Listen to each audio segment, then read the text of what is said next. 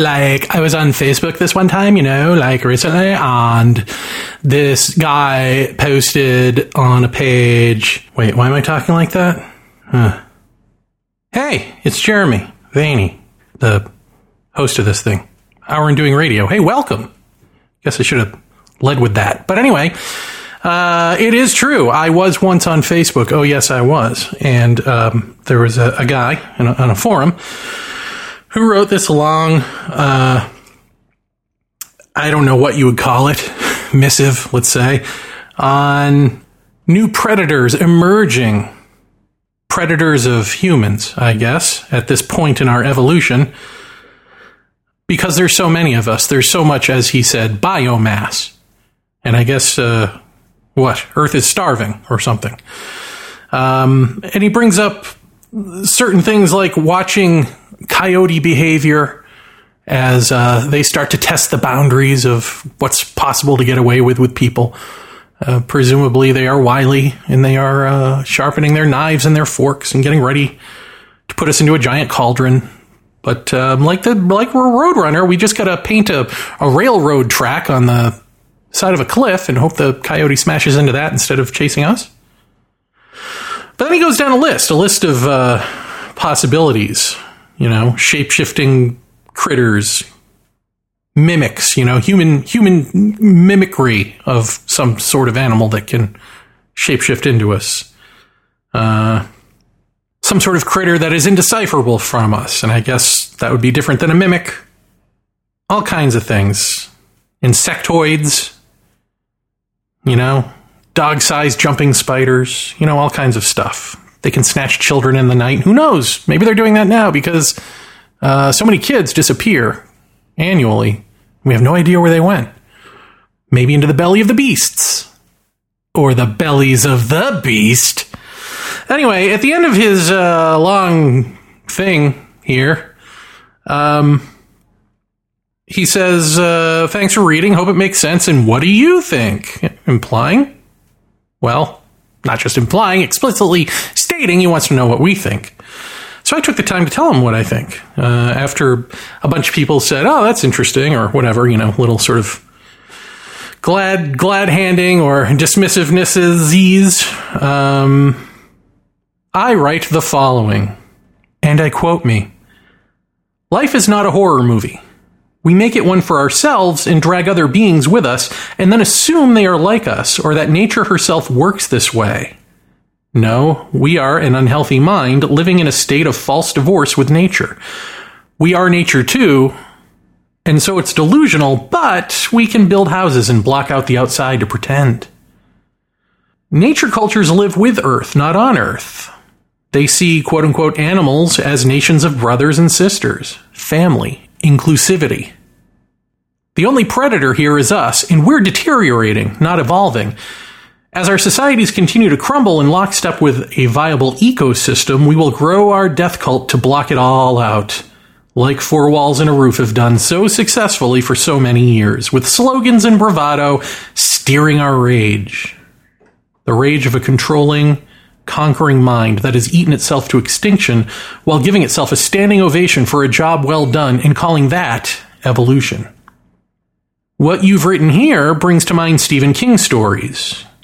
You forgot the one we've actually trapped ourselves in The Mist.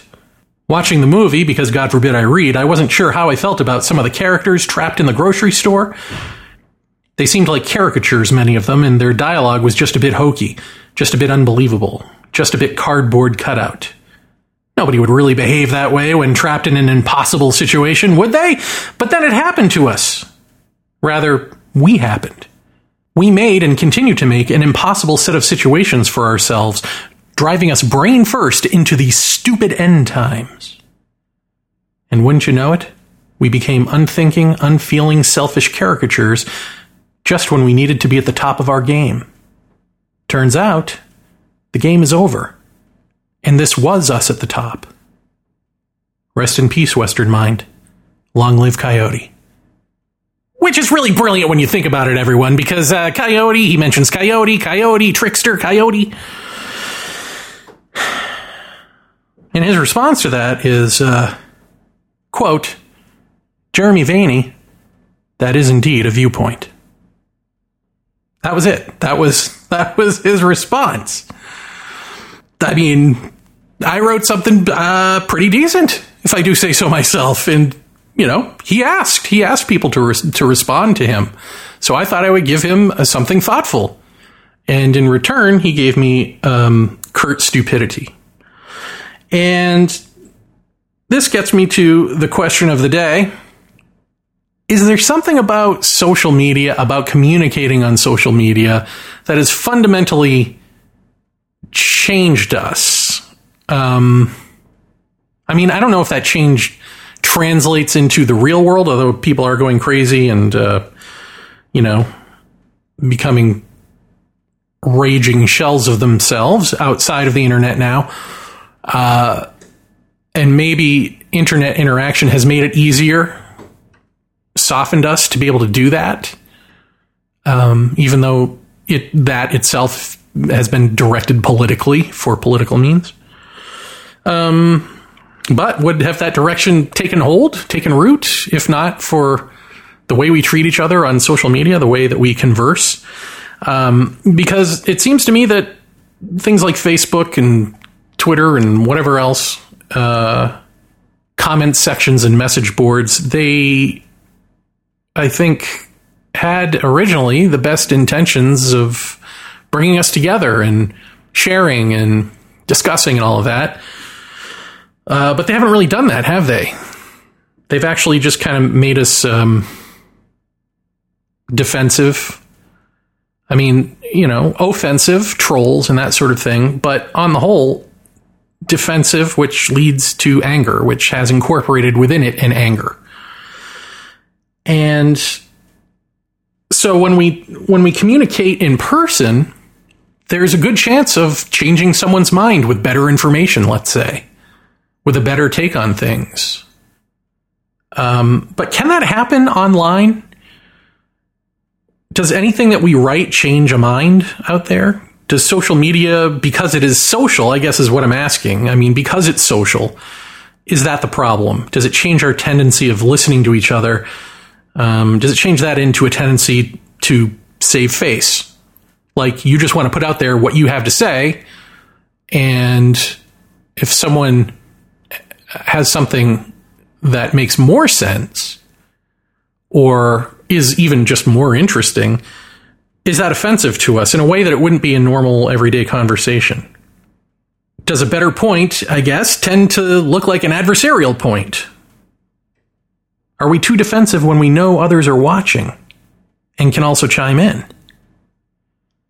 Is that what it is? Because the problem here isn't whether or not this translates into the real world. The problem is that this has become the real world. This has become how we communicate with each other. And the more we um, are forced to stay inside because of mutating diseases, because people who don't want to stay inside refuse to do the proper things to allow us to go outside and, you know, living in Looney Tune land as we do, uh, we're spending more and more time inside.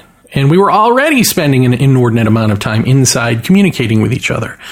And so the question is, I mean, just think about it. If if you were to talk to someone one on one about this, if I were to have the conversation with this guy one on one, he might see my point. Or he might feel like because I'm there in front of him, he has to at least I don't want to say pretend, but I think put some thought into it. Right? Actually reflect on what I'm saying as I'm reflecting on what he's saying. Uh, but if if we were to do that, like I had a megaphone and we were at a, a podium or something, um, or if he thought he were having a one-on-one conversation and I all of a sudden invited all my friends to listen to my great rebuttal, right? Or my great addition to it, which sounds like a rebuttal because I, other people are watching, right? Like that changes the dynamic socially in real life. Um, so that dynamic is the online dynamic. It is social. So even when you think you're having a one on one, or even though you, even when you think you're just sort of in your own head with a great idea and meaning to share it and say, hey, what do you think? When someone actually says something uh, more intelligent than what you wrote, um, or more truthful, or a completely different direction, even, um, does that come across as offensive? Because, you know, anyone who's put themselves out there as a writer or an actor or an artist or something and been rejected, they feel that sense of rejection. And it's like no matter what you do, when you get the rejection letter or the, the rejection to the audition, whatever it is, um, I mean, you can steel yourself for it. You can toughen yourself up after a while, but um, for a good long time at least, and probably always, it hurts. Just a little bit, you die inside, right? So, do these conversations, because of the nature of them being social, uh, do they have an implied felt rejection to them when everything isn't in total agreement? That wouldn't be there in a normal conversation. A normal conversation would be building on ideas, maybe even, right? Like, oh, that's a great idea. Let's go with it. Let's. Can we do that on Facebook or Twitter or anywhere? And because, at least initially, we couldn't, and we felt that sense of rejection and defensiveness, and turned a friend into an enemy, you know, like we've all done this, right? At some point, um, for I think most people who don't experience that otherwise, who don't audition for things or put themselves out there as writers or whatever, you know, like the most might be like going for a job interview. Like that might be the most rejection you receive in your life is not getting that job. And that can be enough, right? But nobody likes that feeling, right? And so if you're not used to that feeling and y- you don't know what else to do with it, then do you, when you start feeling it online, interacting even with friends and family, um, does that, do you sort of guard yourself and close yourself off to them because of that? In a way that, again, you wouldn't one on one or in a small, intimate group with whom you are familiar and feel comfortable. Can you ever really feel comfortable online? I don't even think trolls feel comfortable. I think that's why they troll. I mean, offensive people do offensive things because they're not comfortable in their own skin. And defensive people are defensive because they're not comfortable in their own skin, right? So there's a problem here, folks because this is the way things are now. This is the society we've built. This is a piece of that evolution we keep talking about, what we're evolving into. And, you know, the goal is to evolve even further, quote unquote, evolve, right? Like, we want to now become the computer. We want to inject our consciousness into it. We want to go on forever in a virtual reality because belief in heaven isn't virtual reality enough. We've now got to believe in a future of uh, one one and zero heaven, digital heaven. So, isn't it odd that we want to put ourselves into that which makes us defensive, makes us offensive, makes us miserable? Not only do we want more of that, we want that to become us? Really? Are you sure?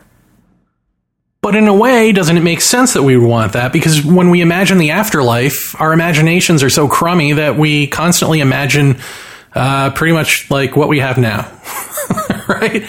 Like maybe the best of what we have now. Um, an exotic location is a heaven, right? Like this is how we imagine things. Oh, I die and I end up uh, on a cloud or on a beach or something, and everyone loves me, and I love everyone. Isn't that wonderful? Well, now, our present situation, um, and it's been trending this way for decades, is less the beach, less staring up at the clouds, and more uh, sitting in our rooms. So if you got to sit in your room, you don't want that to be heaven, right? Like that's what a ghost does. Just sits in their bedroom when they die. They just like, oh crap, I'm stuck haunting a house. No, no, we want to go to heaven. So what's heaven? Digital heaven. We want to go into the computer. That's the thing that we're, our eyeballs are on and our focus is on and where we have some sense of community. So great. We'll go in there and do what? Sing kumbaya and love each other? I don't think so. But of course, you know, when we talk that way about evolution, human evolution, what we're really talking about is like, how do we grasp the reins of evolution out of the hands of nature, out of the physicality of our situation? How do we clutch that and kill ourselves off and make ourselves something else? And, you know, even in this guy's uh, online missive, You know, evolution is couched this way, not our evolution, but other other things are evolving to kill us, right? Like this is how they're going to do it. And this brings to mind the question, why do we always want to talk about death and never life? Death is exotic and life is just meh, right? And when we're not talking about death, we're talking about the non-existent. We're talking about like outer space, the future, aliens, this sort of thing. So it's outer space and inner space, not life right here and now. Why are we so concerned with that? Aliens, right? Not us as we are. Heaven. Not heaven on earth, but just heaven. We find mystery in the exotic, in the different, in that which we may apply our imaginations to, but not life, not now not what we call boring or routine or known. And yet we want to take these exotic subjects and make them known. We want to make them dull. We want to bring the excitement of discovery and the religious impulse of mystery into the sphere of our dull routine. Then we move on, right? This is what we do. To the next subject and the next subject and the next. And as far as evolution goes, uh, putting ourselves into a computer, as boring and routine as that sounds, that ain't it. That's just how we're thinking about it right now. But our thinking about evolution and what that means for us is going to evolve to the next dull routine thing. We create boring thought objects out of the exciting stuff and call this movement evolution. And we call it education. And we eventually call ourselves masters, right? Masters of this. Think about it. Who among us is not a master of this already? We're not mastering subjects, we're creating the known, sucking the life out of truth to call it a fact. We're replacing living with debating, with winning another over to our view, and that's it. That's, that's our lives. A great circle jerk of competition is our lives. This is what we do, never discovering anything new or real, just compartmentalizing and moving on. We are hoarders, folks, that's all. There's no meaning in it, even if you smile through it. And we want to bring that into the afterlife? I mean, think about that. Think how crazy that sounds. That's the sound you're making right now. Every time you say, you want to bring you with you when you go. I want to die and remain myself. I want to inject myself into the computer. I want to be a soul. I mean, I suppose at least this guy on uh, Facebook is just talking about other critters evolving to eat us. so I mean, on the one hand, you know, everything's evolving except us, I guess. But on the other hand, um, you know, you got to do the your own hard work of understanding death. You can't just leave it to some shark to chomp on you or some coyote to figure out a way into your school. Uh, you got to do it yourself. I mean, I get that he's talking about physical death, but is he? I mean, when you imagine these things, what are you really telling yourself? Everything we do is to tell ourselves about the death of self, about the nothingness, consciousness, oneness that is us when we're not living in delusion. It's just that we're sick, and so we embrace it through delusion. We imagine it through our deluded self. And so we're stuck on this idea of evolution, this very attractive idea of us going on forever in time, evolving, transforming. But we're not supposed to evolve slowly like that. We're supposed to transform all at once. Not understanding this is why society kills itself off. Embracing it theoretically, idealistically, ritualistically, all that by an authority cut off from earth and sun instruction is a form of not understanding. We're not the thing nature eats, we are nature. We're nature in avoidance of herself. We still get our marching orders from Mother Earth and whatever gender sun, right?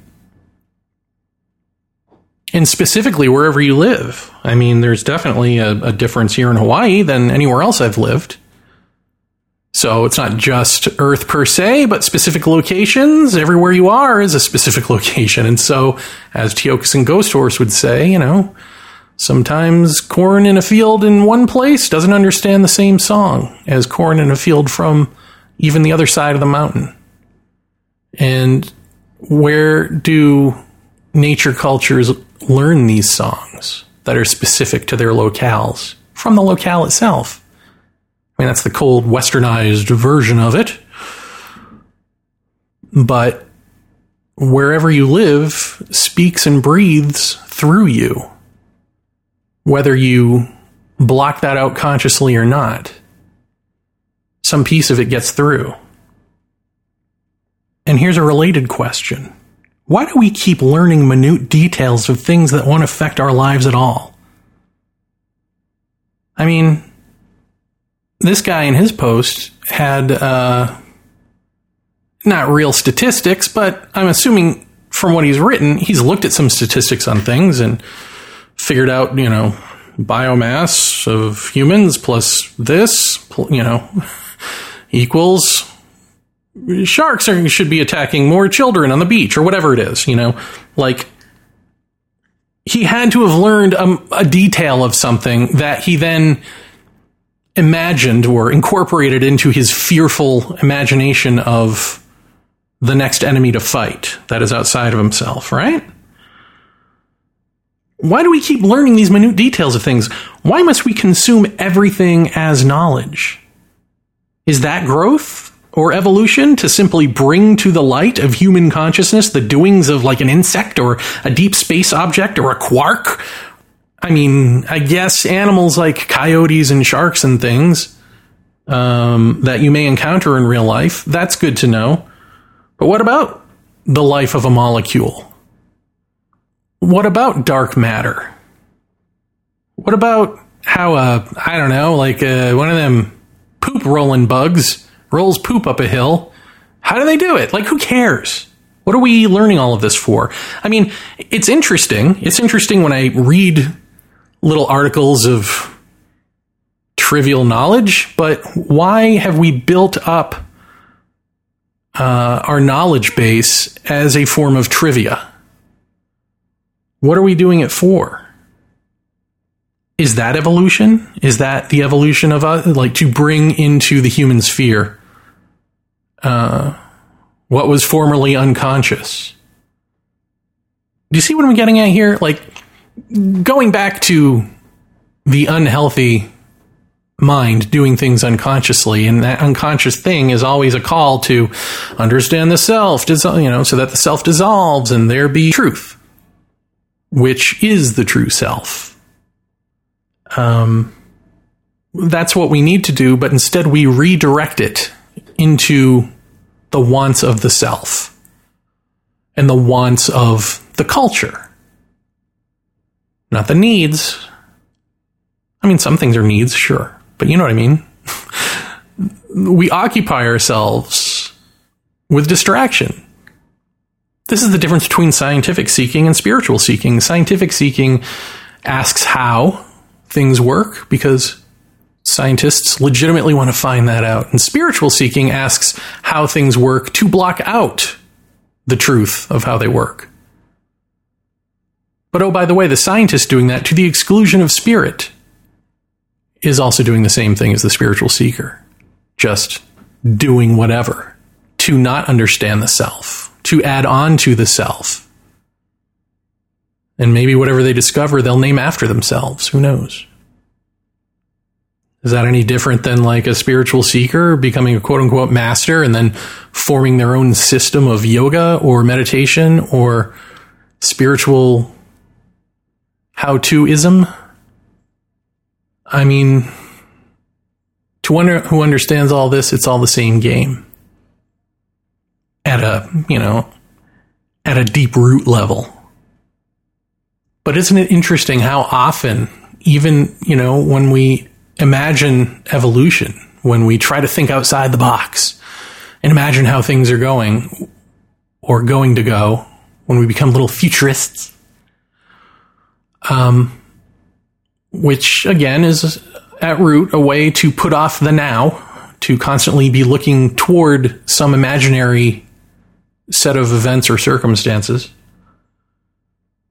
and not just shut up and be when we're not doing that. Uh, when we're imagining such, we imagine that those animals and those mechanisms in nature are just like us and revolve around us as we are now. As if, because there's a ton of us, biomass, there's got to be something out there that wants to eat us eventually, is evolving a taste for us in some way, or a means to kill us. I mean, even when we imagine other creatures evolving, it's it's still they're revolving around us, right? Like we're the center of their universe.